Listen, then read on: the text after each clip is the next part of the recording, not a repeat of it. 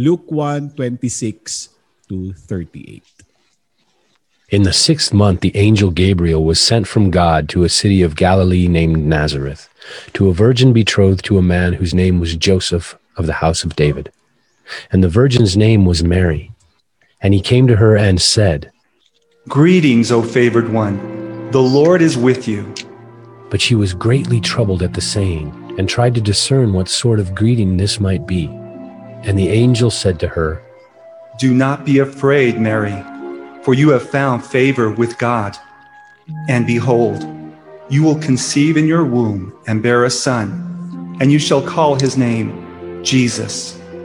He will be great and will be called the Son of the Most High.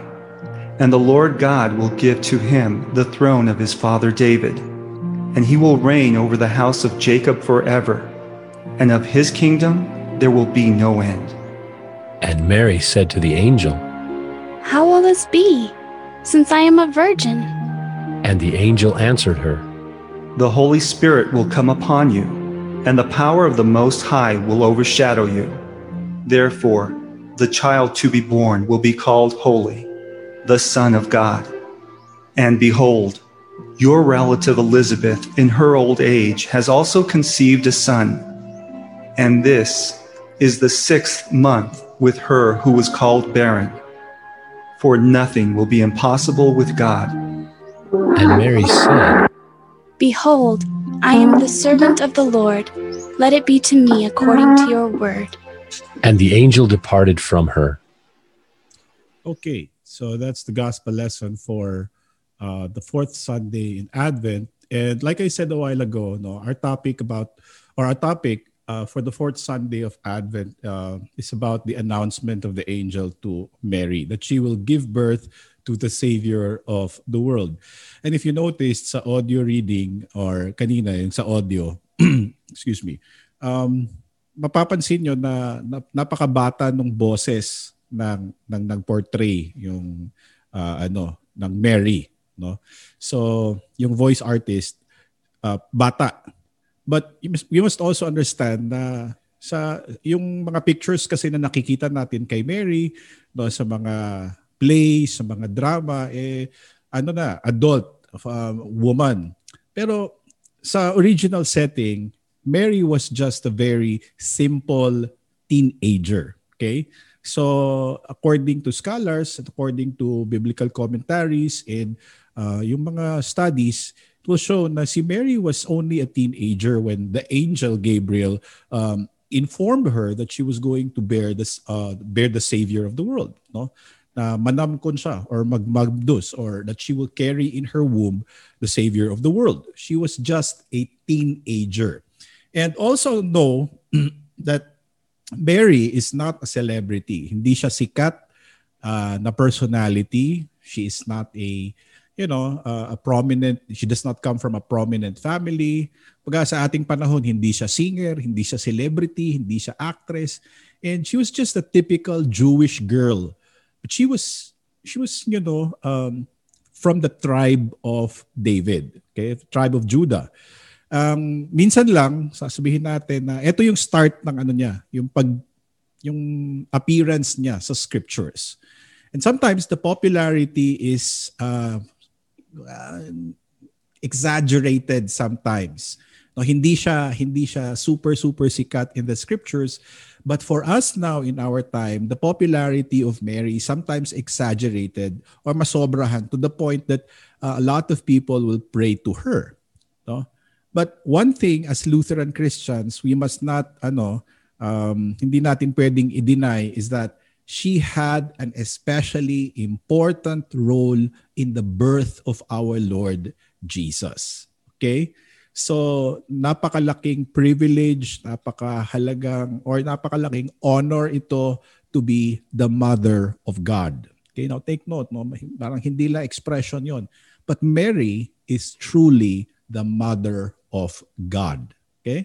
And this fourth Sunday of Advent tells us about the time uh, the birth of our Lord Jesus was foretold. Unang sinabi sa kanya. And kailan ba ito nangyari? well, our verse, uh, first verse in our gospel tells us it was in the sixth month the angel Gabriel was sent from God to a city of Galilee named Nazareth. Okay, so there are elements there. Sixth month, uh, angel Gabriel, pinadala ng Diyos. Of course, alam natin, messenger ang angel. And so it's very rare no, na i-mention talaga ang pangalan ng angel. But dito, alam natin kung sinong angel ito. So si Angel Gabriel. He was sent from God. Saan siya pinadala? To a city uh, in Galilee, in the province of Galilee, named Nazareth. Okay? So after thousands and thousands of years from the Old Testament, from the time na nag-promise ang Diyos, the seed of the woman will crush the head of the serpent. No, that's the first prophecy. That's Genesis 3.15 in the Old Testament. Uh, after so many years, the time has finally come. And sinabi nga ni San Pablo sa Galatians 4.4, uh, at the proper time, God sent forth His Son, born of a woman. So eto na yon, lahat ng mga prophecies in the Old Testament about our Lord Jesus now come into a rolling conclusion. No? Nandito na, nagsisimula. And the fullness of time, nandito na. In the sixth month. Pero pastor, ano may ibig sabihin ng sixth month? Well, um, sixth month, if you read our text, Luke 1, 26, 38, no? Prior to this, kasi nag-start tayo sa verse 26, prior to this, makita natin na uh, nan- nandyan sila Zechariah and Elizabeth. Bago pa man in-announce ng angel uh, ang birth ni Jesus o yung pag-pregnant ni Mary kay Jesus, in-announce din niya kay Zechariah and Elizabeth yung uh, conception or yung pagka uh, yung pagbubuntis ni Elizabeth. Okay? And after that, no, six months ang nakaraan after nasabihan ng angel si Elizabeth, pumunta naman si Angel Gabriel kay Mary. Okay, so yan ang reference dyan. Yung in the sixth month, six months nang buntis si Elizabeth dito. Si Elizabeth, uh, asawa niya si Zechariah. Sino ba itong Zechariah? Yung high priest o yung priest na nasa templo yung tatay uh, ni John the Baptist, okay? Yung uh, relative ni ni Jesus at ni Mary, okay? So this is what six month uh, here refers to. And uh, makita natin um, there are similarities with the the pregnancy of Elizabeth and Abraham and Sarah in the Old Testament, Zechariah and Elizabeth, Abraham and Sarah. May mga similarities uh, makita natin sa dalawang pregnancy. And what do you think? Ano yung pagkakahawig nila? No, si Zechariah and Elizabeth, ano sa tingin nyo? Si Abraham at saka si Sarah, binisita din sila ng anghel, di ba? Uh, doon sa Mamre. In, in Genesis, we find that there were three angels who visited Abraham and Sarah. And sasabihin na you will bear a, a, a Sarah will give birth to a son. And si Sarah nga tumawa eh. Bakit siya tumawa at that point? And then si Zechariah din sinabihan na mag, magiging mag, magbubuntis si Elizabeth. Tapos nagtanong si Zechariah, pa- paano? Paano mangyari yan? No? So ano ang similarities nila? Well, number one, they were the couple, no, Zechariah and Elizabeth, they were in their ano na, elderly ages na. No? Medyo matanda na sila. Si Abraham naman, ganun din, no? Both were old and both couples doubted the angel. Hindi sila kaagad-agad nakapag ano naniwala. And of course, sino ba naman ang madaling makapaniwala? Okay? So isa yan sa mga similarities na makita natin kay Abraham and Sarah and Zechariah and Elizabeth. Another thing is tungkol kay Elizabeth at saka kay Mary. Um, what can we see from Elizabeth? They say ano pinsan ni Mary. Uh, but actually sunggenis ang ginamit lang sa Bible. Sunggenis means singgenis means sin genos with the same family no? Uh, simple na translation singgenos singgenis. So we don't know. Maybe auntie ni Mary si Elizabeth maybe pinsan niya. Pero ano sa tingin nyo ang similarities sa kanila? Si Zechariah at Elizabeth, Abraham at Sarah, binisitahan ng angel. No? Sasabihan na magkakaroon kayo ng anak and they did not believe. No? Matanda na sila. Si Elizabeth and Mary. Anybody who'd like to try?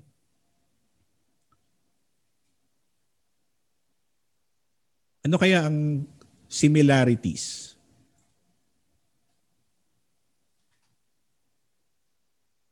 Well, see Elizabeth and Mary, no, Elizabeth is too old to to bear a child, okay? So uh, she is an unlikely candidate for uh, being a mother, okay? So medyo ano na eh, uh, old na siya. Si Mary naman is the opposite. Masyadong bata pa. And also, hindi lang bata, hindi naman ibig sabihin hindi pwedeng mabuntis, but bata, wala pa siyang husband. No? Mary is a virgin. So both Elizabeth and Mary are unlikely candidates for motherhood. Okay? So makita natin na itong uh, kanilang ano pagpapanganak ay mga miracle pregnancies. Okay? So these are just some of the things na makikita natin sa mga announcement ng angel and Elizabeth and Zechariah, Abraham and Sarah and Mary, they all share that similarity na angels announced uh, their pregnancies. But another thing na pwede nating i-compare dito is uh, Zechariah who was a priest in the temple, although hindi similar, pwede lang nating i-compare. Uh, Zechariah was a prominent man in the temple in Jerusalem. Zechariah was a holy man in a holy place.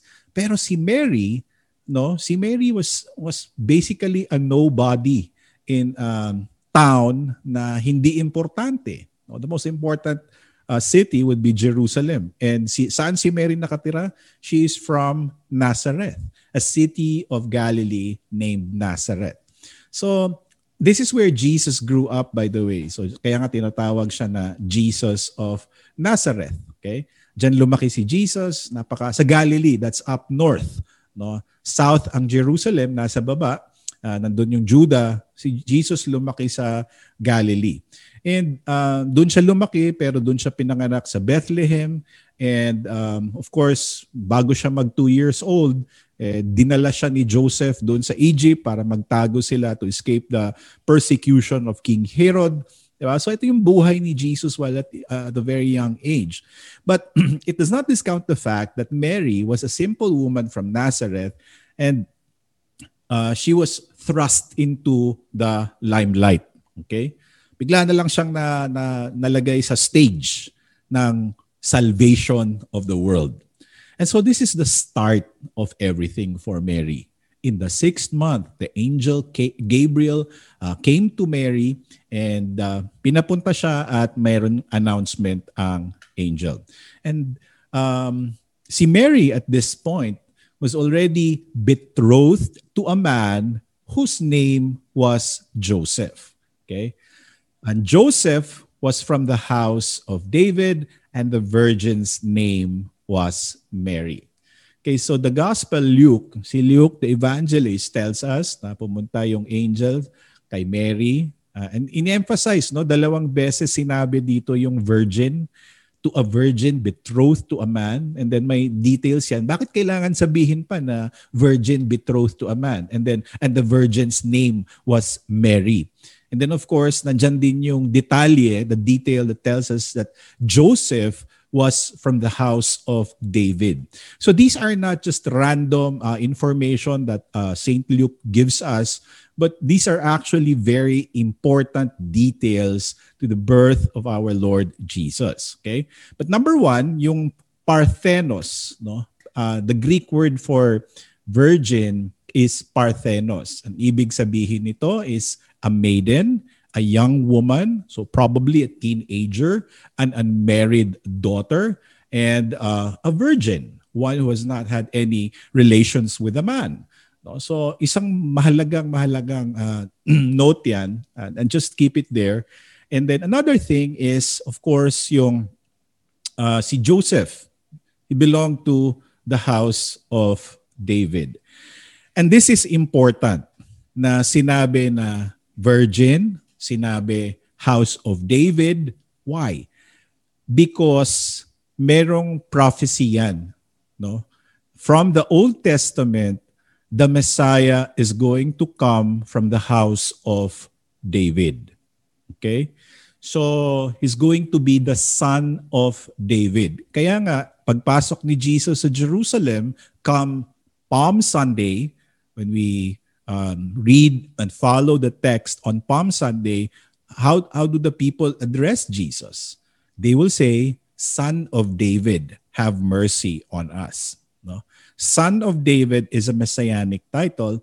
And, and so, dito pa lang, ini-establish na na hindi random ang parents ni Jesus. Okay? So, Joseph specifically is a descendant of King David. And if you're wondering what these passages will tell you, yung Matthew 1, 1, 17 and Luke 3, 23, 28, 38, uh, these are the ano, uh, verses in the Bible na puro pangalan ang makita nyo. All of these are names, and this is the genealogy of Jesus Christ. And if you compare both genealogies, si Matthew, mag-e-end siya kay Abraham. Matthew will end uh, Joseph, ganyan, ganyan, the father, madami, madaming pangalan eh. And then the father of Abraham. No, ganyan. So, kumbaga, kung i-trace mo yung mga ninuno, yung mga ancestors, mag-e-end siya kay Abraham, si Matthew. But for Luke, si Luke will not will not stop in Ab- kay Abraham. Mag-i-end siya babalik sa Diyos. No? Ang last name of a person in Luke will be Adam and hindi lang Adam but Adam begotten uh, the son of God na anak ng Diyos. So babalik sa Diyos. Okay? So yun ang yun ang parang mahalaga bakit may mga genealogy dito. Okay? But enough of that. Si Joseph, it is important to understand na he is a descendant of King David. And bakit lion ang nakalagay dyan? Well, si Jesus, ang isang title din, niya is he is the lion from the tribe of Judah. Okay? And if father is Jesus's, uh, I mean, if Joseph is Jesus's father, then that makes him what? Royalty. Okay? Uh, royal blood if his lolo, King David, is a king, then he's also of royal lineage. Okay? But perhaps may mga tanong kayo no, ngayon.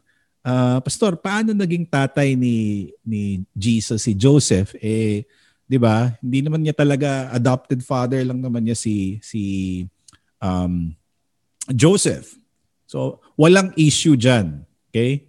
Walang issue diyan because uh, yung adoption, talagang ano yan, magki-carry over yung legal rights and then yung pagiging anak ni Haring David, magfa-follow pa rin yan kahit hindi galing kay Joseph si Jesus. No? Yung simple pagkasabi. No? But hindi lang din yan. Even Mary was also from the tribe of David. Okay? He was also from the house of David. The Bible has no specific reference uh, in Scripture na makikita natin referring to Mary's Davidic lineage. Pero uh, i-assume natin, and the Bible scholars will tell us na hindi mahirap intindihin at i-assume na, um, you know, those belonging to the house of David will also just marry from those that belong to the house of David. So they were not to intermarry. Okay? So si Jesus, both his parents, yung nanay at tatay niya, si Joseph at si Mariam, yun ang mga Hebrew terms ng mga pangalan nila Joseph and Mary, si Joseph and Mariam, both were from the house of David.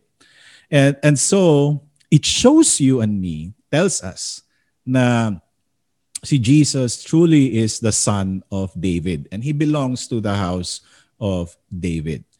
And napakahalaga din na dito no, emphasis virgin dalawang beses si Mary. Pinapahalagahan ang role ng isang babae sa salvation ng mundo, ng sanlibutan. Uh, Mary was uh, sabihin natin a nobody, no?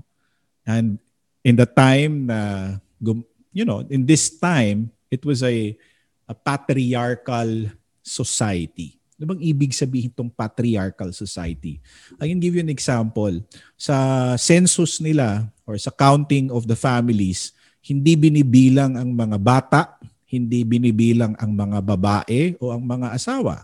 No? Naka-attach parate ang babae sa pangalan ng ano, lalaki. Okay? So it's very important and it's very significant na si Mary ini-emphasize dito yung role niya in a patriarchal society. No, kung meron pang women's liberation at that time, siguro nagrally na yung mga women's lib na nagalit na sila. Bakit ganito ang pero ganun lang talaga eh. That's the order of creation. Mary's identity is going to be fused to Joseph. Our identity as the church and eh, we don't have an identity apart from Christ. We are the bride Jesus is the groom. So our identity is connected only with Jesus. So ganun yun eh. Okay? And also, at this time, sa historical background lang, ano, sa mga uh, babae, uh, young girls were given to a betrothal at this time. But they were very young. No? And like I've said, Mary was still in her teens. And, and according to one scholar, sabi niya, possibly in her very early teens. Okay? So wala pang driver's license to, hindi pa to pwedeng makapag-drive. Probably she was not even 18. Probably she was 15 or 16 years old. And also at that time, yung mga babae na yon, yung uh, women at those age are expected to, you know, be obedient to their parents. Uh, they're not supposed to go out in the communities. Well, they can be seen, but they ought not to be heard. No? So, yun ang setting ng uh, pagbisita ng angel Gabriel kay Mary. And they did not well, the angel did not even ask permission from the parents of Mary. No? Kita natin sa text, uh, ang nag-appear diretso yung angel kay Mary. And uh, at dito, she was already betrothed, so she was expecting to be married perhaps within a year or two. Now, another background lang, di ba naalala nyo yung betrothal? So when a woman is already betrothed to somebody, it is as if mag-asawa na sila. The only difference is hindi sila pwedeng magsama pa. Okay? So sa atin, engagement. Diba na kasi sa modern panahon natin, pag engaged na, pwede nang magsama. Hindi. No, hindi. Hindi pa sila kasal eh, kahit engaged na. And then also yung ano din, um, betrothal. So Mary, even though she was already betrothed to Joseph, who was much older than her, nandun pa rin siya sa bahay ng nanay niya. Si Joseph, siguro nagpapagawa na ng bahay niya, no? Uh, establish niya yung pamamahay and then pag natapos na yun, siguro babalikan niya si Mary, kukunin niya. 'Di ba? Remember the parable of the uh, foolish virgins? Naghihintay sila sa groom kasi ang groom, babalik yan, kukunin yung bride niya. Kung tapos na yung bahay niya na pinagawa. Ganon din si Jesus. No? He's now in heaven, uh, preparing our heavenly mansion. And then Jesus, the groom, will come back to take us so that we can be with Him in eternity. Okay? So yun, naghihintay. So hindi nagsasama si Mary at si Joseph at this time. Naghihintay pa lang si Mary kay Joseph. So this was the setting, no? Um, balikan natin konti. In the sixth month, the angel Gabriel was sent from God to the city of Galilee named Nazareth to a virgin betrothed to a man whose name was Joseph of the house of David, and the virgin's name was Mary. Okay, so that's the that's the setting, that's the context of the story. And anong sinabi ng angel? Did the angel say? Sinabi niya, Greetings, O favored one. The Lord is with you. Okay? And in the original Greek words, we read that as Kaire uh, kekeritomene ho Kyrios metasu. Uh, and Kaire, uh, very familiar sa inyo ito, no? Uh, rejoice ito eh. This is the, the word of the day last week. Rejoice in the Lord always. And again, I say rejoice. Philippians 4.4 and also yung 1 Thessalonians na text natin. Rejoice. Kaire. No?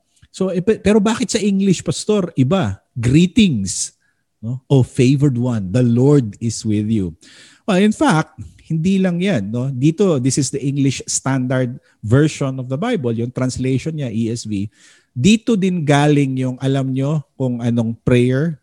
Ah, hindi naman talaga prayer, pero yung ginagamit na prayer ng mga kapatid natin na nasa RC, no, ito yung Hail Mary, full of grace. The Lord is with you.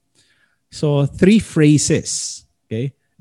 Sa English Standard Version, it says, Greetings, O favored one, the Lord is with you. In Greek, it says, Kaire, Kekari, Tomene, Kekari Tomene, Ho Kyrios Metasu. But in the Vulgate, uh, translated in English, ang magiging translation is, Hail Mary, full of grace, the Lord is with you. Okay? So, yung hail, parang hello yon hi, no? Hail, tapos ganyan, magsalute. So, yun yung old word niyan, Hail Mary. So, it's actually a, a greeting. No, but like I said, the word greeting here, yung greetings, kaire, is a word that is related to the to the expression or to the word then na rejoice. Okay? So greetings. And well, ang, ang modern usage nito in the Aramaic probably would be peace be unto you. Or uh, mga pastors natin pag nagsa-start ng Bible study or nagkikita sasabihin, "The Lord be with you." Anong sagot? And also with you. 'Di ba? So ito yung ginagamit natin sa liturgy. So ang ibig sabihin talaga nito, the angel was greeting Mary uh, hail, it could be hello, but ang proper would be greetings, rejoice, malipayon nga adlaw diha kanimo, uh, sadya, no? Kung sa Cebuano pa ganon or sa Bisaya. So, yun ang yun ang da- dapat nating tandaan. It was the angel's greeting to Mary. And the second word there is etong O favored one, kaya karitomene, no? Full of grace ba talaga yan? No? or O favored one. Tingnan nyo, layo ng difference, no? Hail Mary, full of grace, the Lord is with you. Uh, in the normal translation, you'd say, Greetings, O favored one. No? Gipaburan sa Diyos. No? Literally, we can say, it, uh, full of grace naman talaga. Kekari tomine. Um, it would mean that you are highly favored by God and you have favor, God is looking upon you. And, and yes, pwede rin nating sabihin bilang mga Kristiyano, indeed, Mary was full of grace. Okay? So Mary was full of grace, and um, but not in the way that other people would understand it. Okay? And saan ba galing kasi itong ano, pastor, yung sinabi mo kanina na um, uh, Hail Mary, full of grace, the Lord is with you. It's actually a translation coming from the Vulgate. Ano ba yung Vulgate? Vulgate. The Vulgate is the Latin Bible. No, bago pa man nagkaroon ng ibang translation, nagkaroon na ng a Latin translation which is the Vulgate. Dito rin nag-translate si Martin Luther no galing sa Latin, uh, galing sa Greek at galing sa Hebrew, translate niya yung Bible. And, and so Vulgate, the Vulgate will render it Ave Maria Gratia Plena Dominus Tecum. Okay? So full of grace. Kaya na-translate siya full of grace kasi gratia plena. That's the Latin. No, and gaya nga ng nasabi ko kanina, yeah, okay, tama naman, full of grace. Mary is indeed full of grace. No? Pero ang ibig sabihin natin yan, uh, that she was truly favored by God. Puno siya ng grasya na galing sa Diyos. Okay, yun ang ibig sabihin doon. It becomes wrong when we mean for it to say, puno siya ng grasya na pwede niyang ipina, uh, ipamigay. Okay? Na pinamibigay niya sa ibang tao. Okay? Kasi dito, when we say, you are favored by God, the action is with God, not with you. And especially with uh, with God, you know, uh, bakit napili si Mary? Was there something special about her? No, wala. No? Was there something special with Abraham? Bakit siya pinili ng Diyos? Wala. No? Was you know, lahat ng tao na pinili ng Diyos, eh, pinili ng Diyos 'yun eh. No? So, action ng Diyos 'yan. There was nothing special about Mary. Of course, she was teenager, she was young, she was from the house of David, but you know, nothing extra special para sabihin na she deserved this, okay? But she was favored because she was chosen by God. And si Mary, she was full of grace, but remember, passive receiver lamang siya. And so sometimes um, this becomes a problem when you know, dahil sinabi ng Vulgate, Ave Maria, gratia plena, Dominus tecum, the Lord is uh, the, full of grace, the Lord is with you. And then minsan anong dinadagdag natin sa Hail Mary? Hail Mary is from the scriptures, but then we say, pray for us sinners now and at the hour of our death. And that already goes beyond what the scripture tells us to do. No?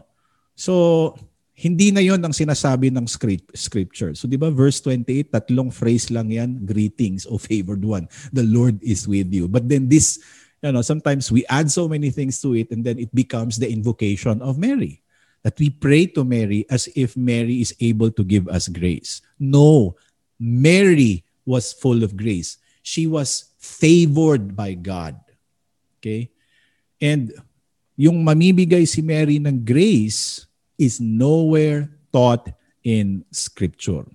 And I think we have already learned. I don't need to hammer it down again and again. We know that Jesus is the only mediator no, to the Father in heaven. John 14, 6, I am the way, the truth, and the life. No one comes to the Father except through me.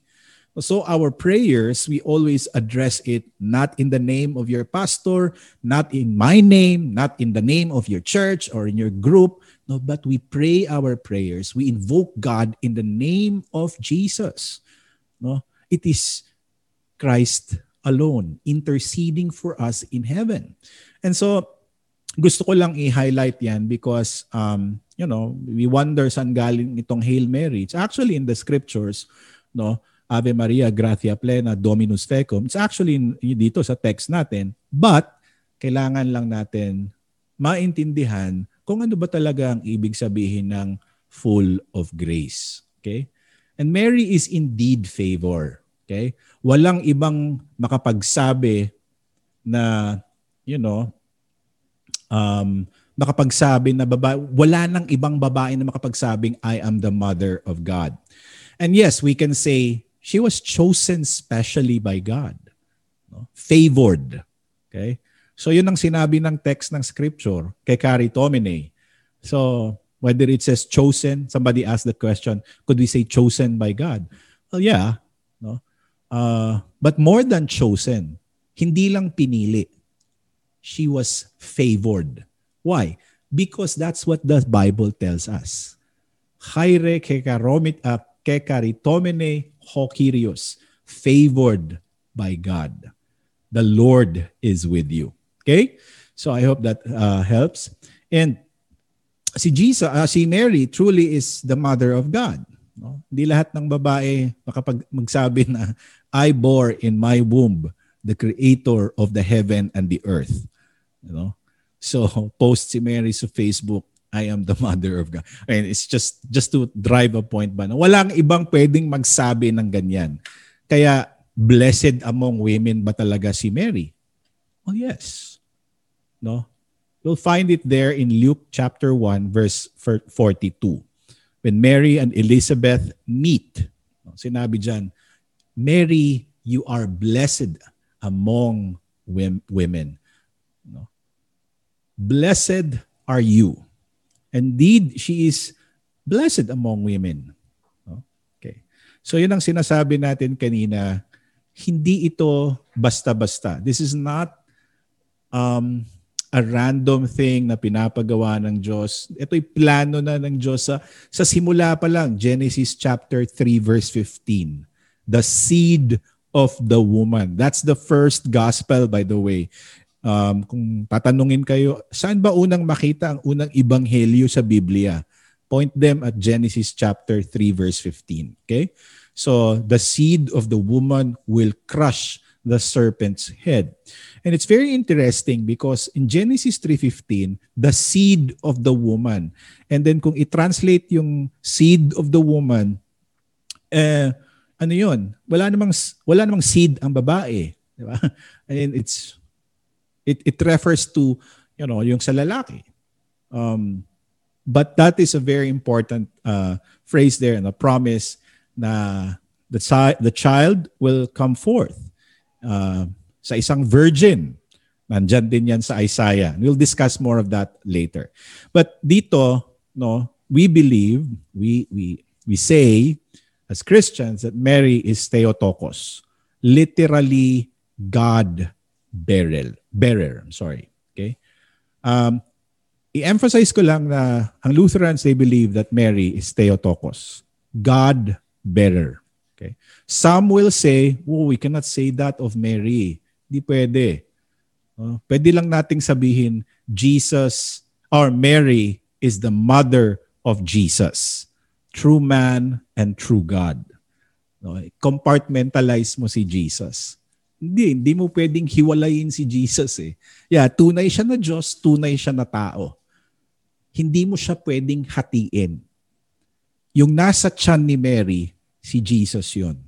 Kahit ilang weeks pa lang yon, true God yon. Kahit ilang ilang araw pa lang yon, that is Jesus, true God, no? from eternity, who chose to be born in a virgin. So that's that's God, you know, the humility of God, yung pagpapakumbaba ng Diyos to be um, born of a woman, to be subject to the infirmities of this life, to to to to undergo all the suffering that you and I undergo on a daily basis. Yun ang pagpapakumbaba ng Diyos. Minsan lang yung yung understanding na Mary is Theotokos, uh, God bearer, lalo na sa mga Pilipino, sinabi natin, yeah, Mary is favored by God. Um, sa kanya galing yung ah, sa kanya yung honor and privilege being the human vessel of the Son of God, no? Pero ang problem dito minsan is what? Anong nangyayari? If Jesus is, you know, like in the womb of Mary, true God, and if Mary is Theotokos, the bearer of God, ano ang problem na makikita niyo diyan? Minsan sa mga Pinoy, o hindi lang Pinoy, lahat ng tao, problema, minsan,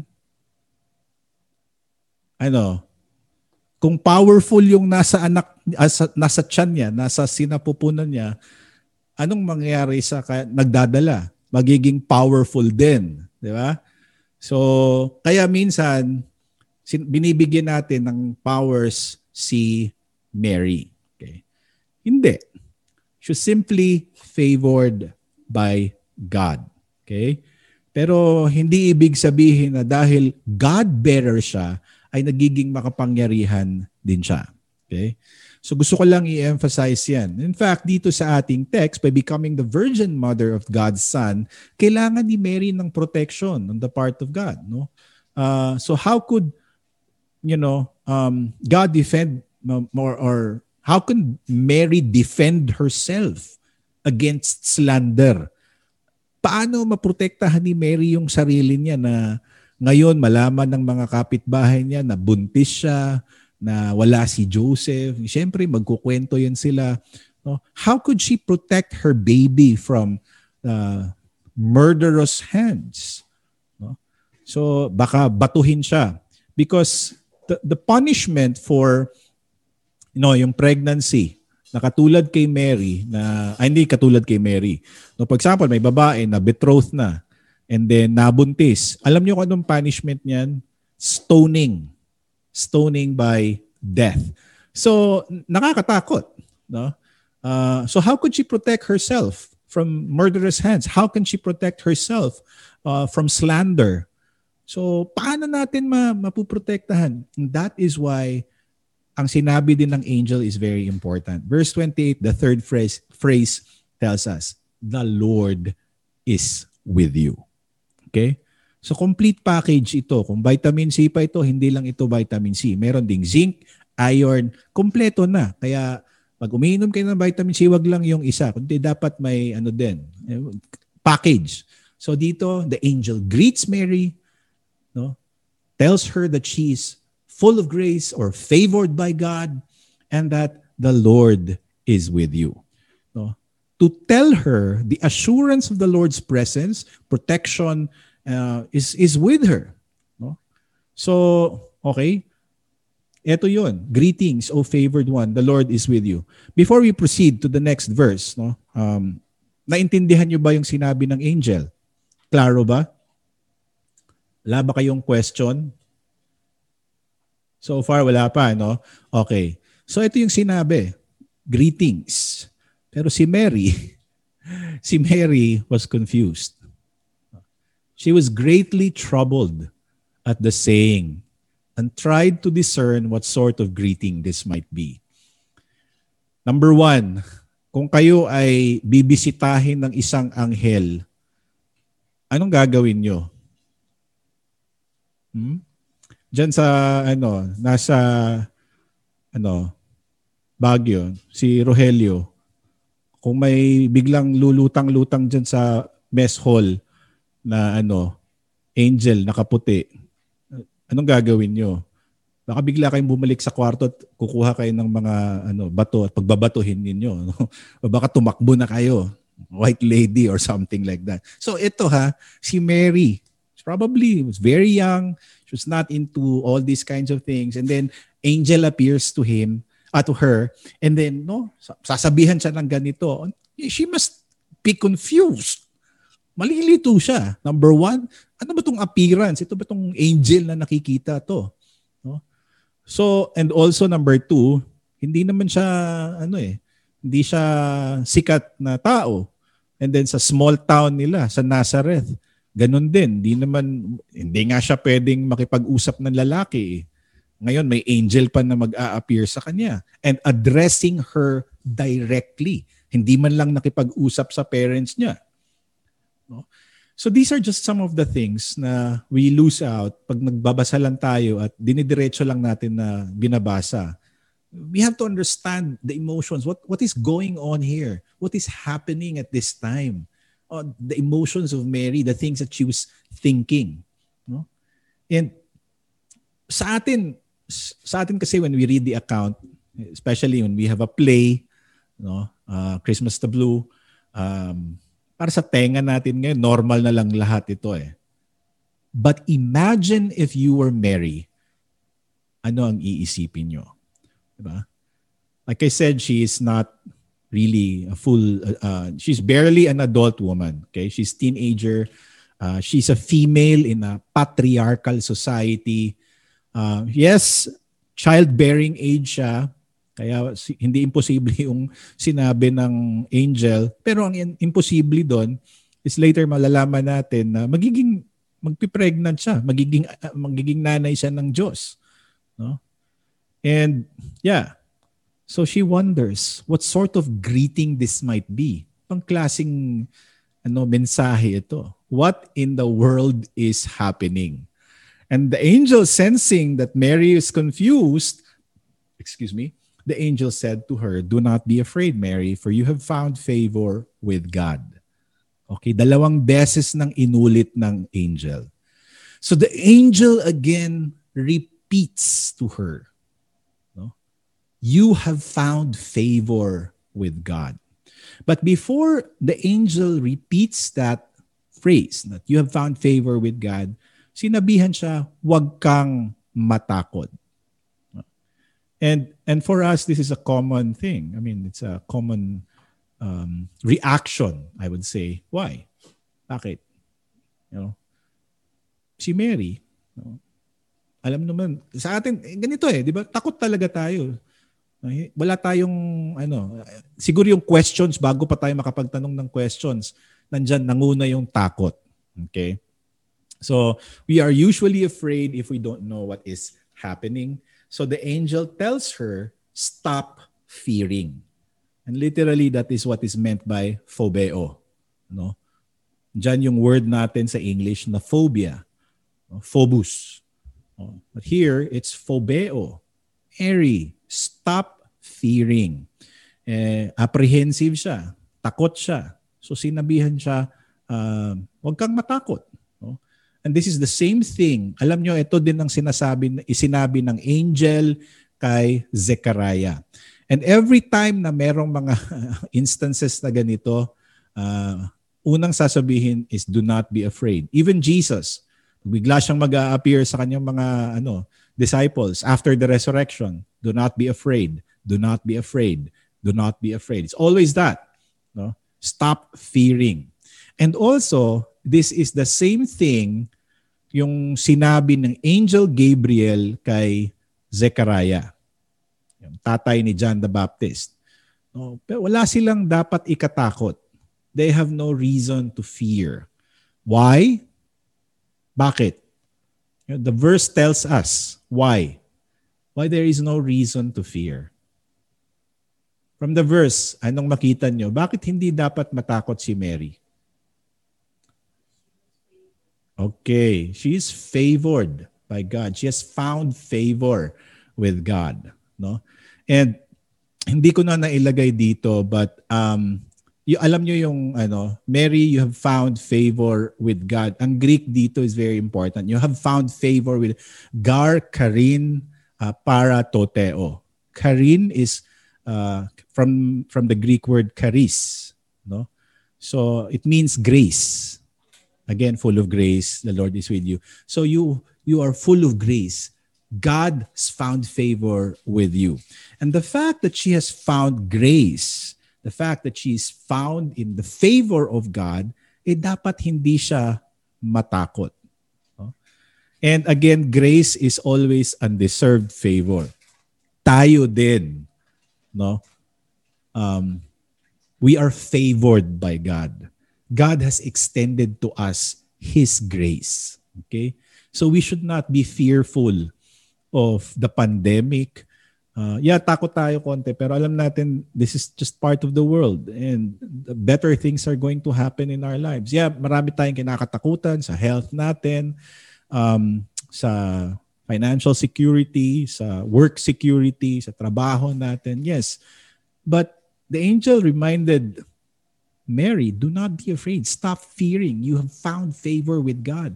So also with us. We have found uh, favor with God. It is undeserved. But for Mary, it was a special grace. No? Na pinakita ng Diyos sa kanya and only to her. Unique privilege. No? Wala, hindi dahil mabait si Mary, hindi dahil special siya na babae or what. No, favor nga No? Grace nga. God chose her.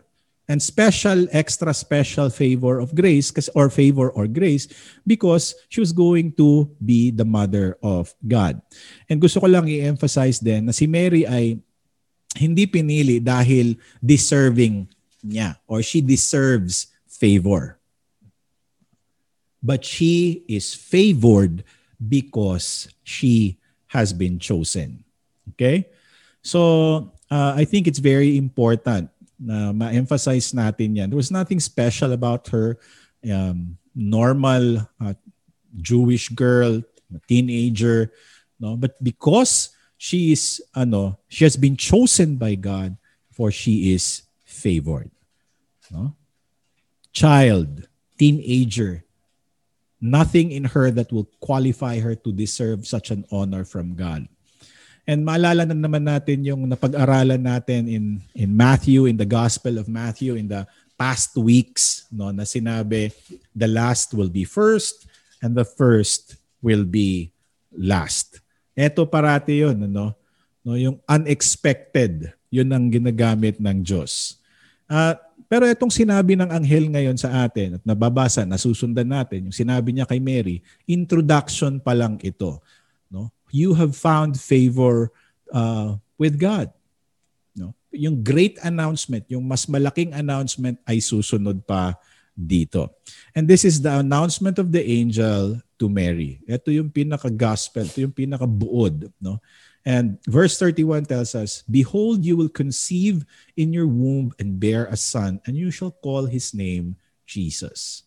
In short, ano, Mary, you will become pregnant and uh, yung anak mo, ano, babae or lalaki, you will bear a son, lalaki, and inutusan pa siya, no? may, may requirement pa. You shall call his name Jesus. No? So, hindi pwedeng si Enrique ang ipangalan niya. Dapat Jesus. Yan ang sinabi ng angel eh. eh kung gusto ko sana David, ay hindi, Jesus. So, ito yung announcement. Kaya naman pala, eh, daming ano ng angel, huwag kang matakot. No, you have found favor with God. Sinabihan pa kanina, greetings, O favored one, the Lord is with you. Tapos, huwag kang matakot. Pero pagdating sa pinaka-great announcement, ito pala, no, verse 31. So kaya pala, uh, Huwag kang matakot. You are found uh, in favor with God. You're full of grace. Sinasabihan dalawang beses, inulit. Pero ito yung sinabi ng angel. Manganganak ka. You will become pregnant. No? And you will call him Jesus. No? You will conceive in your womb. No? And, um, you know, just just pause and think about these things. Mary, you know, will be the vessel bearing the Holy Son of God. Bear a son, and you shall call his name Jesus. You know, in the Old Testament, sa Old Testament, bago sila nagkaroon ng templo, no, yung nasa ano pa sila, after Judges time ha, during the time of the Judges, you know, ang requirement sa mga priests is that, 'di ba, may tabernacle, yung dala-dala nila. And then merong uh, mga tent wala pang templo noon, nasa tent pa yung mga priest, di ba? Palipat-lipat sila. And then yung tabernacle uh, was the symbol of the presence of God. Kung saan yung tabernacle, nandun yung Diyos. Nung ninakaw yung tabernacle ng mga Palestine, uh, Philist, Palestines, Philistines, ano nangyari? Namatay silang lahat. So binalik ng mga Philistines, ano ba yan? Balik namin tong tabernacle. Sa inyo na yan. No? So where the tabernacle is, there the presence of God is. And dito, uh, it's it's a way of saying that Mary's womb now will be the tabernacle of the new covenant where the Lord's presence will be located. Again, you cannot fathom the the humility of God that God chose to be born in the womb of Mary and be there in normal gestation period of a human being, of a, a human mother, nine months. No? Can you just imagine that? Um, all other religions will tell you you have to approach God.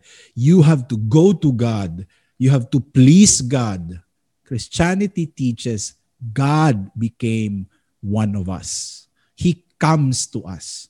That's why we are sacramental. The action is always God coming to us, not you going to God. Oh, it is incarnational. No? Hindi yung gatas, but incarnation God becoming flesh, and the Word became flesh and made his dwelling among us. So, Mary, for Mary, this was a, such an overwhelming, uh, an incomprehensible news. Susumbong ba siya sa nanay at tatay niya? We don't know. Wala pa siyang husband, si Joseph, ano kayang iisipin? Nako, oh, mangyayari sa akin, baka batuhin ako ng mga tao. No, hindi sila nagsasama ni Joseph in the same house. She was a virgin. Malaking kahihiyan ito sa pamilya nila. And like I said, according to Jewish law, kanina sinabi ko, if a woman is uh, in a binding um, relationship, a legal relationship between a man and a woman, and then that woman breaks that relationship and or becomes pregnant, what happens to the woman? That's in Deuteronomy, by the way. No, that woman will face death by stoning. Okay? Pero by the way, sa Matthew, don't worry, hindi mag-iisip ng masama si Joseph because sa Matthew naman, uh, ang angel sinabihan si Joseph. So, okay, alam ni Joseph na ito ay gipanamkon uh, sa balaang uh, gipanamkon ni Maria si Jesus, pinaagi sa balaang espiritu, conceived by the Holy Spirit. Okay? So, um, but then it does not you know change the fact that mary for for her at this time it's very very scary no and Sinabihan pa siya kung anong ipangalan ng ng ano uh, anak na lalaki, yung magiging anak niya. You shall call his name Jesus. Very specific, ha? Jesus. And you know what? Little trivia. There are only six people in the Bible, six personalities in the Bible na may pangalan na bago pa sila pinanganak. Alam niyo kung sino? Number one, si Isaac. Number two, si Ishmael. Number three, si Moses. Number four, si Solomon. Number five, si Hosea. And number six, si Jesus. So there are only six people in the scriptures whose names were given or um, assigned even before their birth. Okay? And the name is Jesus. So alam na natin from our catechism, no, from our Bible study, Jesus means no, savior. Ito ang Greek equivalent of the Hebrew Joshua. Para bang ano, Pablo. Si Pablo, Bisaya. Si Paul, English. So, yan lang yan. Greek and Hebrew. Ang ibig sabihin ng pangalan niya is the Lord saves or salvation comes from the Lord. Okay, so sa pangalan pa lang niya, nandyan na yung trabaho niya. And the name Jesus in the Old Testament is actually all over na. No? Nandyan na yan sa Old Testament. Um, according to Arthur Glass, sabi niya, Jesus, the word Jesus, the name Jesus is actually hidden in the Old Testament. Yet it is found about 100 times from Genesis to Habakkuk. Okay? And paano ito nakikita? Wala namang Jesus na word sa English sa English Bible pastor. Wala nga. But you know what? In Hebrew, um, sa Old Testament, pag, pag merong word na salvation, okay, when the Old Testament uses the word salvation, especially pag merong sinabing my salvation, your salvation, or his, may mga suffix na ganyan, no? it always, uh, ano, um, similar. It is very identical to the word Yeshua or Joshua. Okay? So, pag sinabing His salvation, parang sinabing His Jesus. Okay? My salvation, my Jesus. Parang ganon ang gamit sa Old Testament. But of course, hindi lang ang gamit, hindi lang ang name ni Jesus ang nasa Old Testament. The second person of the Trinity is already and can be found in the Old Testament. Okay? The one who spoke with Moses in the burning bush, that's the second person. The one who wrestled with Jacob, di ba? Nakipag-wrestling si Jacob, that's the Malak Yahweh. That's the angel of the Lord. Hindi lang yun basta-basta na angel. That's the second person of the Trinity. Pero, hindi pa lang siya naging tao. Kaya, uh, meron tinatawag na the pre-incarnate Christ. Bago siya naging carnate. Incarnate. Naging tao. Nandyan na siya sa Old Testament. But going back into the name, no? Talaga ba? My salvation, my Jesus? Okay. In Matthew 1:21, uh, sinabi naman ng angel, And you shall call his name Jesus, for he will save his people from their sins. Okay? So yan ang ano, yan ang sinabi ng angel din sa Matthew version, sa uh, the Matthean Gospel. Ang Jesus John is Yeshua. It would be Yeshua in Hebrew.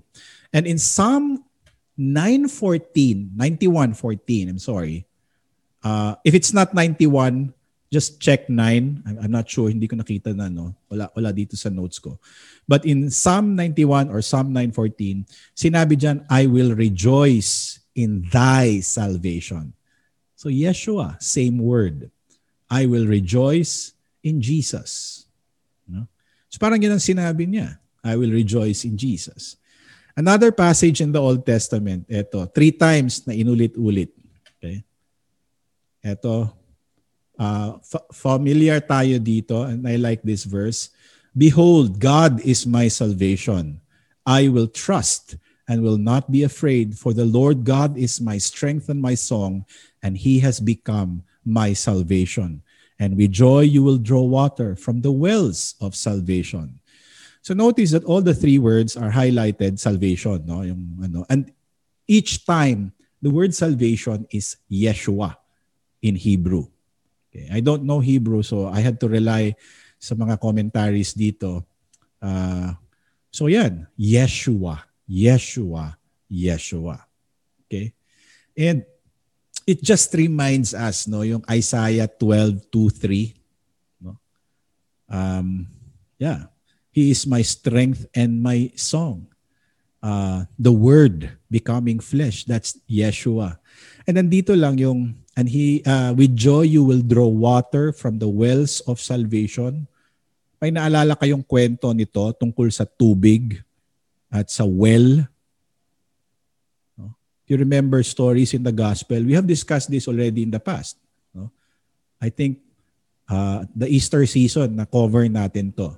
With joy you will draw water from the wells of salvation. So do you remember when Jesus said in John 4:14, ano yung sinabi niya doon? John 4:14. Sabi ni Jesus, whoever drinks of the water that I will give him, he will never be thirsty again. And sinabi ni Isaiah, with joy you will draw water from the wells of Jesus. Ano sinabi ni Jesus sa John 14? John 4:14, with the water I will give you, you will never be thirsty again. So there is a connection there. Will become in him a spring of water welling up to eternal life. At hindi lang 'yan, no? Meron pang isang passage hindi lang sa John 4, but also John 7, 37, 39. Ito, pa- familiar sa atin to. Uh, sasabihin ko na lang. If anyone thirsts, sabi ni Jesus, let him come to me and drink. Whoever believes in me, the scripture has said, out of his heart will flow rivers of living water. Okay? So whoever believes in me, out of his heart will flow rivers of living water. So Isaiah was not just talking about the idea of salvation, but Isaiah was really talking about Jesus becoming a baby, becoming man, our salvation. Jesus, our salvation. So this this this baby that Mary is going to bear in her womb is not going to be an ordinary child. No? In fact, the angel tells us also that he will be great and he will be called the Son of the Most High. And the Lord God will give to him the throne of his father David, and he will reign over the house of Jacob forever. And of his kingdom, anong klaseng kingdom ito? Uh, sa susunod eleksyon, papalitan ba siya? No, hindi. Walang eleksyon dito. Ang sinabi, and of his kingdom there will be no end. So the child was not any ordinary child. Well, the first thing that we see in our text is that he will be great, mega, will be called the Son of the Most High God. The Old Testament, Most High, wala na. El Elyon yan sa Hebrew. El Elyon. Elohim. No? El Elyon referring to the highest. Superlative yan equates to the Son of God. And then ito, the, the Son of the Most High. Ito parati ang ginagamit ni Luke by the way. Si Matthew naman, di ba? Son of God, uh, Son of Man. Uh, si Luke naman, ang parati niyang ginagamit, the Lucan Gospel always uses Son of the Most High God. So it equates to Son of God. Okay, look at Luke 1:76, Acts 7, Luke 16, 17, 17. And it's funny because itong term na son of the most high God, no, or son of God, uh, even the devil will use that term, a reference or a recognition kung sino talaga si Jesus. No? Hanapin niyo na lang sa text. Either it's in I think it's in Luke 16, 17. It's there. I looked it up. Now, the devil will use that name to refer to Jesus. But not only that, no? Ano pang makita natin?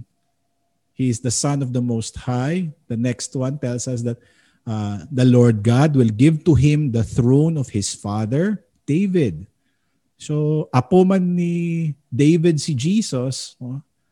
uh, royal blood si Jesus, no? kingly line. So therefore, no mangyari? He will reign over the house of Jacob forever. And Jacob, of course, is Israel. And so he will be king of Israel over all.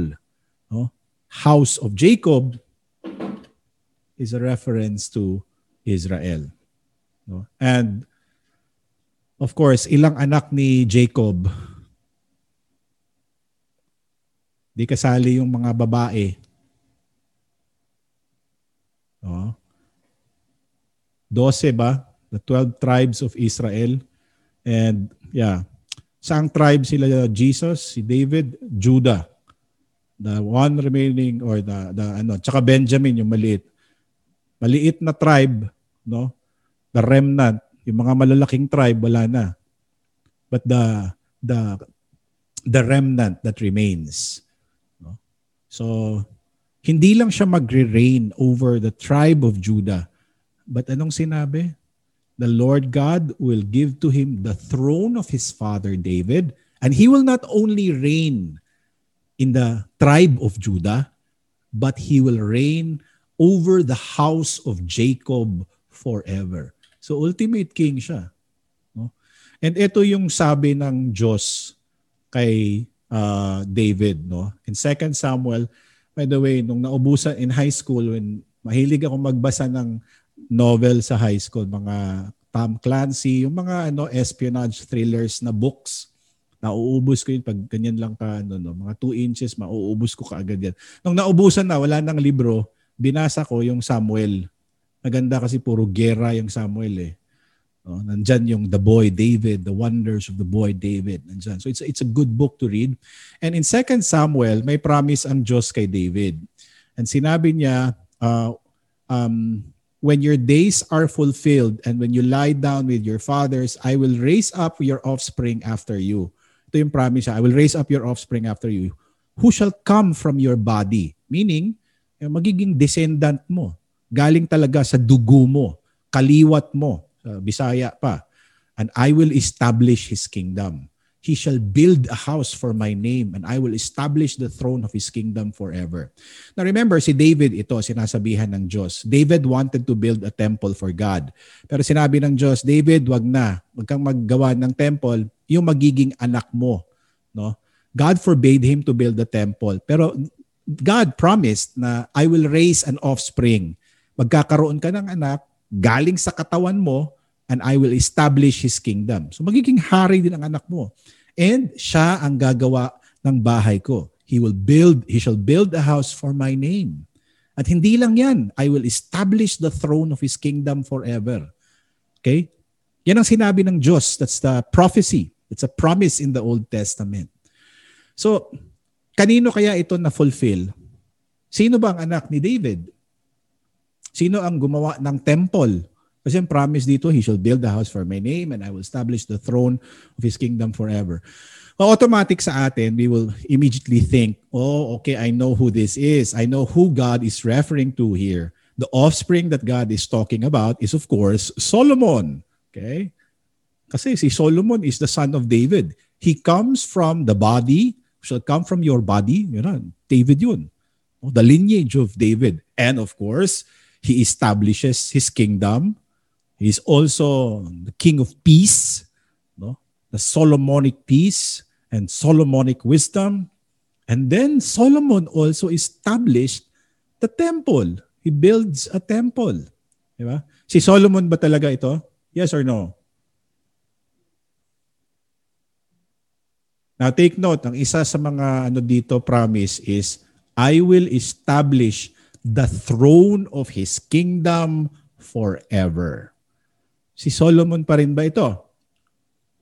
Ah, si Solomon, remember, nung later years na niya, hindi na siya nakontento sa templo, he married or he had 700 wives and concubinages. No, 700 yung babae niya. Napakadami. Um, anong, tapos, hindi lang siya nakontento doon. Uh, ginawa niya ng templo o altar yung mga Diyos-Diyusan ng mga concubines niya at saka yung asawa niya. So anong nangyari? Nanatili ba yung kingdom ng Diyos kay Solomon? Of Of course not. No? So, um, ang sinabi dito, He shall build a house for my name and I will establish the throne of his kingdom forever. So it's not Solomon. So this is talking about a different son. Okay? Ibang anak ito, pastor. And sino itong anak na ito? Of course, it is who? Jesus. No? So, although Solomon built the temple, the promised offspring who shall build the house is not Solomon, but Jesus. Because Christ will build a house for God, not made with hands, a ha- house eternal in the heavens. No? Ano yung templo na ginawa ni Jesus? The body of Christ, the church. The church's one foundation is Jesus Christ, the Lord. Diba? So the temple, you are the temple. The church. So hindi si Solomon, si Jesus. And this is the good news. No? God calls Mary to be the mother of the Lord. Ito yung gagawin ni Jesus. This is what the angel told Mary. So yung kanta na, Mary, did you know that the baby boy yeah, will give sight to the blind man? Of course, Mary knew. Alam ni Mary, perhaps not yung complete details, but she already knew who this child that she was carrying that the baby boy she would bear is the Son of the Most High God. Alam ni Mary, hindi niya talaga anak yun. Mary knew that the child she will deliver will also deliver her from her sins, will also be her Savior. Ba't mo naman nasabi yan, Pastor? Ibasahin niyo sa Luke 1.42, yung doon sa Magnificat niya. No? Which we will discuss also towards the end. Sinabi doon, I will rejoice in God, my Savior. Si Mary din naghahanap ng kaligtasan. So Mary, for Mary, God's, pero ito ha, she was favored by God, blessed we will call it. No? Pero yung prosperity, o yung favor ng Diyos sa kanya, alam niyo, it did not bring prosperity to Mary. It did not bring comfort. In fact, the favor of God upon her brought her difficulties in life. No? Early on, when Jesus was still very young, uh, Herod was going to kill all the babies under two years old, and they had to travel all the way to Egypt because the angel told Joseph to bring the child, her, his family, all the way to Egypt for protection. So they had to fled to Egypt. And then, you know, um, nung 12 years old si Jesus, sasabihan ka ng anak mo na I have to be in my father's business. Diba? Sasabihan ka ng anak mo. Eh, baga ganon. So alam niya, alam niya. But her being favored is not prosperity, is not an easy life. Any mother would know this, no? Her son dying on the cross for people who mock him, for people who who despise him, Jesus died for the worst kinds of people. Jesus did not die for us because we are good and sweet to Him. We praise. Jesus died even for the worst criminals in this world, for those unbelieving people. And Mary was, you know, in the cross, the foot of the cross. She saw her son die on the cross. No? So, hindi happy, happy, hindi comfort. And Mary is wondering, all of these things, you know, how can this be? How will this be since I am a virgin? Si Zechariah nagtanong minsan, you know, nagtanong din siya sa angel. In Luke 1.18, tinanong niya, paano mangyari ito na matanda na si Elizabeth? Anong nangyari? Nagtanong-tanong kasi si Zechariah, di anong ginawa ng angel? The angel struck Zechariah mute. Nakapagsalita na lang siya ulit nung ano na, nakita na niya yung kaligtasan nung nandun na si Jesus. No? So, yan kasi, tanong ng tanong. Si Mary just wants an explanation. How will this be since I am a virgin? And, you know, the angel answers her question. The answer is, And the angel answered her, The Holy Spirit will come upon you, and the power of the Most High will overshadow you. Therefore, the child to be born will be called Holy, the Son of God. Paano daw siya mabuntis? Two things. Now, take note of this. The Holy Spirit will come upon you, and the second, the power of the Most High will overshadow you. These are two important words. No? Paano siya mabuntis? Dalawa yan. In Greek, it's Ep erkomai, it refers to the Holy Spirit, of the coming of the Holy Spirit. And number two, epeskiatso, meaning to overshadow. At bakit merong world dyan sa likod ng ano background mo, pastor?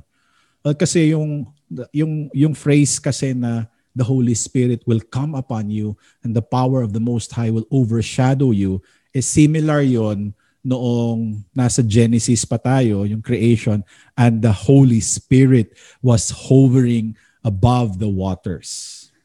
Okay? So similar siya when something is new, uh, is going to happen, it's there. And so ep erkomai refers to the work of the Holy Spirit. Okay? Um, nandyan yan. Um, ep, the, the, um, coming of the Holy Spirit. And we, we confess this every every Sunday, okay? No question sa atin to, hindi mahirap. Ano, hindi natin maintindihan how. We will not try to explain kung paano, may scientific, ano ba? No. We simply say every Sunday, no, conceived by the Holy Ghost. Si Jesus is conceived by the Holy Ghost, born of the Virgin Mary. Okay? We emphasize there, you know, born of the Virgin Mary. Okay, we, we, we do not simply say born of Mary.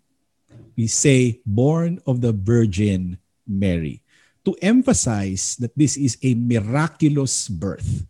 This is not something na gawa-gawa lang ng tao. No? Um, and para makita din natin na hindi siya hindi siya anak na biologically ni Joseph. That Mary was a was a virgin. Wala siyang human father si Jesus na biological, okay? Eh anong significance niyan, pastor? Ano sa tingin niyo? Anybody from the seminary? Si Jello, are you there? Let me check if you still know the answer. Why was it important for Jesus to have no biological human fathers? O Jello is gone or Vicar is gone? Hindi na ma-fulfill yung ano, Rev, yung prophecy What prophecy? That the virgin will be conceived a son. Okay, very good. Uh, yeah, kasi may prophecy, Isaiah, that the virgin will conceive a son. Virgin eh, yun ang emphasis doon. Very good, Vicar. Pero what else? Eh kung human father niya si Joseph, what will happen? He will inherit what? The original sin. And therefore, he cannot be the savior of the world. Okay? So si Jesus is immaculately conceived. So Lutherans believe in the immaculate conception, pero hindi kay Mary. Okay? Jesus is the im- siya ang immaculada conception, immaculately conceived, pure, without sin, without the stain of the the old Adam. Okay? So wala siyang human father eh. And Mary was a virgin. So Jesus was pure in the womb of Mary. Okay? But also very good. Thank you for that, Jello. O kaya ganun yon May, may emphasis on virgin and uh, bakit may emphasis na, yeah, born of the Virgin Mary. Of course, I was conceived by the Holy Spirit. Okay? Work ito ng Holy Spirit. We will not explain that. I cannot explain that to you how. You know, we have to ask God when we go to heaven later on uh, or the future. Um, but sinabi nga dito, para ma, ma, ma-reinforce pa, para ma, medyo ma, maniwala ng konti, si ano si Mary sinabi niya ng angel and behold your rel- relative Elizabeth in her old age has also conceived a son and this is the sixth month with her who was called barren Okay? So the point here is that the angel was telling Mary na tingnan mo nga si Elizabeth na kapamilya mo. Manganganak din siya. No? Pregnant din siya. In fact, sixth month na niya ito ngayon, pang-anim na buwan na niya. No? So if she wants to know whether God can make it possible for her to bear a son, kailangan lang niya tumingin or pumunta or kausapin si Elizabeth.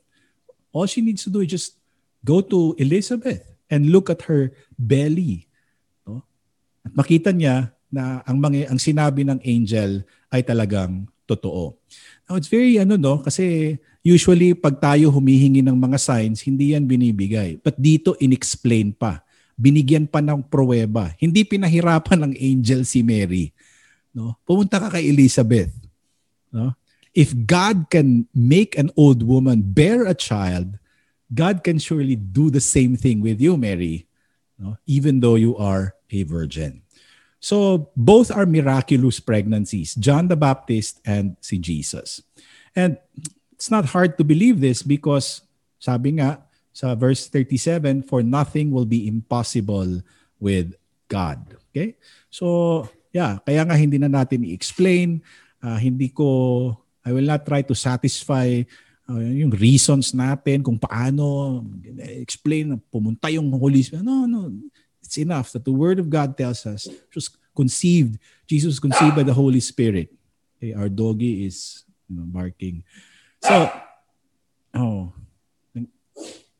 okay. So for nothing is impo- will be impossible with God, and literally it says For nothing will be impossible with the word spoken by God. Yun ang literal na translation from the Greek. Okay? Mahaba yung Greek. Ang Greek dito, hotiuk uh, adinastese para tuteo pan rema. Meron kasing rema ang Greek eh. Sa English translation, sinabi lang, for nothing will be impossible with God. But in Greek, may te, uh, tuteo pan rema. Rema is the word, spoken, the spoken word of God.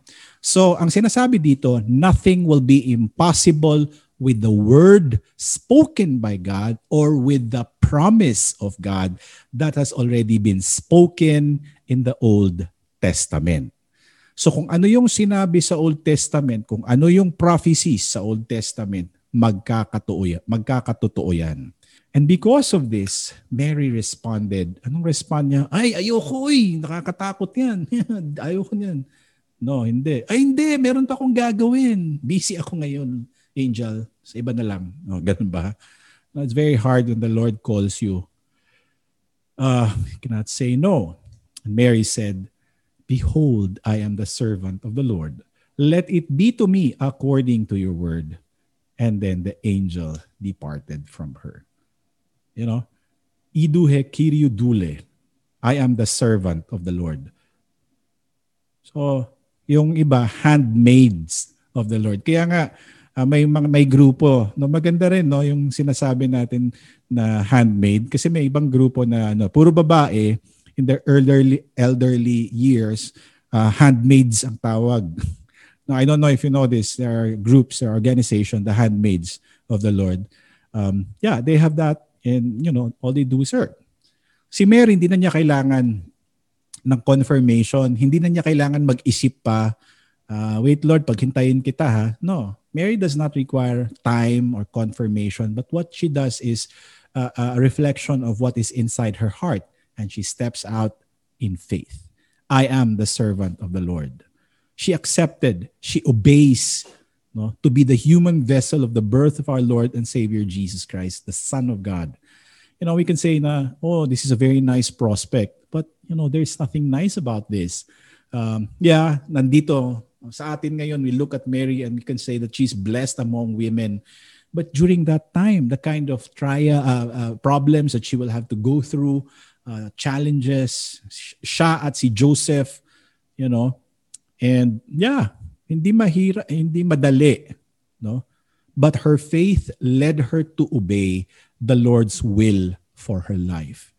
And you know, hindi lang niya sinabi ito na okay, ako na magiging servant. Hindi niya yung parang uh, sugot pero mugot, no? Yung parang pumayag pero napilitan. Hindi ganoon, hindi ganoon yung pagsabi niya ni Mary. Paano mo alam, pastor? Eh sinabi niya to eh, kinanta niya to eh. No? Luke 1, 46 to 55. And Mary not only said, I am the Lord's servant, Pero sinabi niya, My soul magnifies the Lord and my spirit rejoices in God my Savior. No, the whole Magnificat. That's Mary's song of praise to God. That's in our Lutheran hymnal.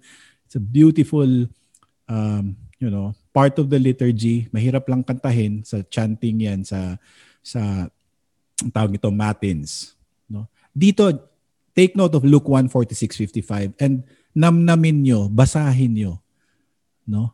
My soul magnifies the Lord. Magnify, parang magnifying glass. Glorify God. Not her. Oy, ako si Kat Mary. No. My soul magnifies the Lord and my spirit rejoices in God, my Savior. No? Mary also needed a Savior. It will not be an easy life for her. Um, di ba sinabi ko na they went to Egypt and Jesus was 12, nawala. Sinabi ni Jesus, I am in my Father's business. On one occasion din, yung malaki-laki na, yung mga ibang anak niya, you know, hinahanap nila si Jesus at anong sinabi ni Jesus? Sino yung brothers and uh, sino yung family ko? Sino yung mother ko? Sino yung brothers and sisters ko? Those who follow the will of God. Uh, that's in John 19, 25, 27. I mean, Luke 8. Uh, Jesus, parang, parang iniwan siya ni Jesus. And hindi lang yan, gaya ng sabi ko, she will witness the death of her son in the cross. No? Hindi nga para sa para sa pamilya nila, hindi para sa buong mundo. Para bang sundalo, no? Uh, people are so ungrateful to our soldiers, uh, to those who fight for our behalf um, during Christmas, who protect us and defend us from the, you know, all the the enemies of the state. Then sa atin, we will not, ano, sa Amerika, napakataas ng respeto nila sa mga sundalo nila. So parang ganun. No? A thankless job. Jesus dies on the cross and people mock him. And so Mary was there crying. No? But her response is so beautiful. Behold, I am the servant of the Lord. Let it be to me according to your word. So, in short, sinabi niya, if that is your will, then I'll do it. So, napakaganda ng example at ang pinakita na, na faithfulness ni Mary dito. And it it will help us no to follow her example, to emulate her. No? But l- let us also remember that the text is not just about Mary. Okay? Lest we forget it was all about the Son of God, the Son of the Most High. No? The text first and foremost is about Jesus. It is about his first advent, yung una niyang pagdating dito sa mundo. The text is about the incarnation of God, which we confess in our creeds every Sunday. Sinasabi, who for us men, si Jesus, referring to Jesus, who for us men and for our salvation came down from heaven and was incarnate by the Holy Spirit of the Virgin Mary and was made man. Okay, so this is not just about Mary. Mary was a vessel, an instrument, but this is about God in the flesh, incarnate, no? Carne, uh, chili con carne, incarnate, becoming flesh to deliver us from what? From our sins and salva- uh, and our uh, to win salvation for us. God out of his love, you know, sent Jesus into this world to be born of a man, uh, to be born a man, to be born uh, a virgin's birth, in a virgin's birth, to be under the law, to be subject to the demands of God. Okay? Si Jesus, subject siya sa law. Binayaran niya lahat ng utang natin, lahat ng pagkakasala natin in a one-time lump sum full payment for all eternity. Hindi pera ang ginamit, kundi dugo. No? Life for the death, for the sin of the world. Okay? So ang bayad is what? buhay. And that is why Jesus had to be born into this world. Pwede bang isave ng Diyos ang mundo with a snap of His finger? Yes, pwede. Makapangyarihan ng Diyos eh. But sinabi niya na ano eh, uh, ipadala niya ang kanyang anak. Genesis 3.15. And also, God cannot contradict Himself. Dapat may magbayad sa kasalanan. And so, since hindi kaya ng tao, He will not be satisfied with our sacrifice, with our you know, offerings, it has to be the Son of God, Jesus. Because that is the only perfect sacrifice. Kaya nga sa slide natin, although manger scene ang nakikita natin, in the background, nandyan yung cross. No?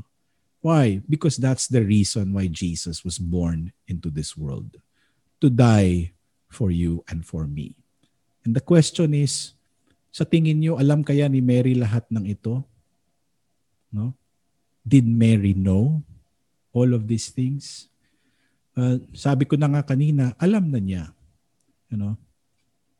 But it is important no, to, to go back again to our text and to hear again what the angel told Mary. No? That she will conceive as a virgin by the Holy Spirit and that she will bear a son and that her son's name is Jesus and that this son is not going to be an ordinary child. He will be the very Son of God, born in human flesh, our flesh and blood. And this child is not just going to be an ordinary child, he will be a king also, and his kingdom will be forever and ever. You know? Ang tanong, alam ba ni Mary ito? Yes, alam niya. Ang tanong, pinaniwalaan ba ni Mary ito? Well, yeah, her faith led her to obey. Ang tanong para sa atin is, ganon din ba ang ating pananampalataya, especially as we celebrate Christmas? Because this is the last ano, text for Advent. Have I prepared you enough or have I prepared your hearts properly so that we are we can celebrate Christmas you know, with the proper celebration, the proper welcoming of our Savior in His first advent.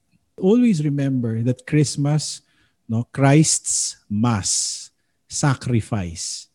Christmas is about the sacrifice of God and His first advent into this world.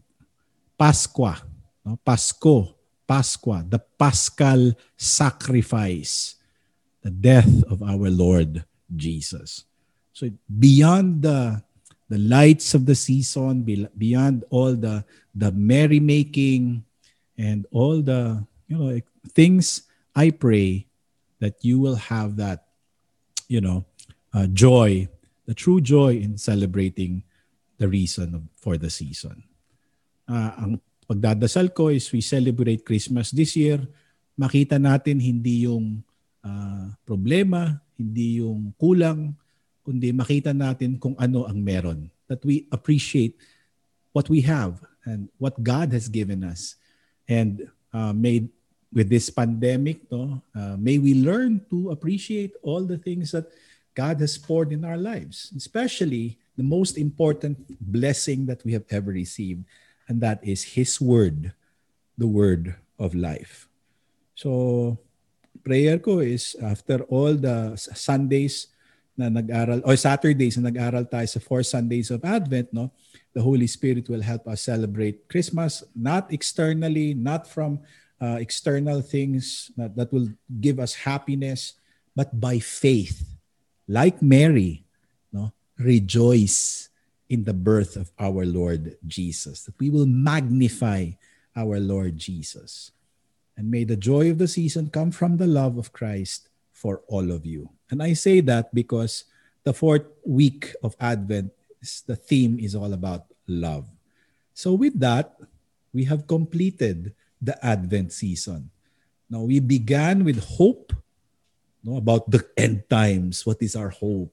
So, end time story. And we have peace in John the Baptist, knowing that we have forgiveness in the Lamb of God who takes away the sin of the world. Even though harsh ang mensahe ni John the Baptist, masakit, we have peace in our Lord Jesus Christ. And last week, we had joy. Kaire pa rin. No? Rejoice always. That joy is the fruit of faith, the fruit of the Spirit in our lives. And now, we have the love of God for you. Where can we find that love? The manger in Jerusalem. But that is so far away. Pastor, ang layo-layo nun. Where can we find that love? In His Word. The Word that has been taught you, the Word that you have heard, the Word that you will treasure. So this is your gift coming down from heaven. And the blessing is, etong sa epistle reading natin, no? Uh, itong doxology, this is the epistle reading for tomorrow and that's Romans 16, 25, 27. And namnamin natin itong benediction o doxology ni San Pablo. Now to him who is able to strengthen you according to my gospel and the preaching of Jesus Christ, according to the revelation of the mystery that was kept secret for long ages, but has now been disclosed, and through the prophetic writings has been made known to all nations, according to the command of the eternal God, to bring about the obedience of faith. To the only wise God be glory forevermore through Jesus Christ. Amen. Amen.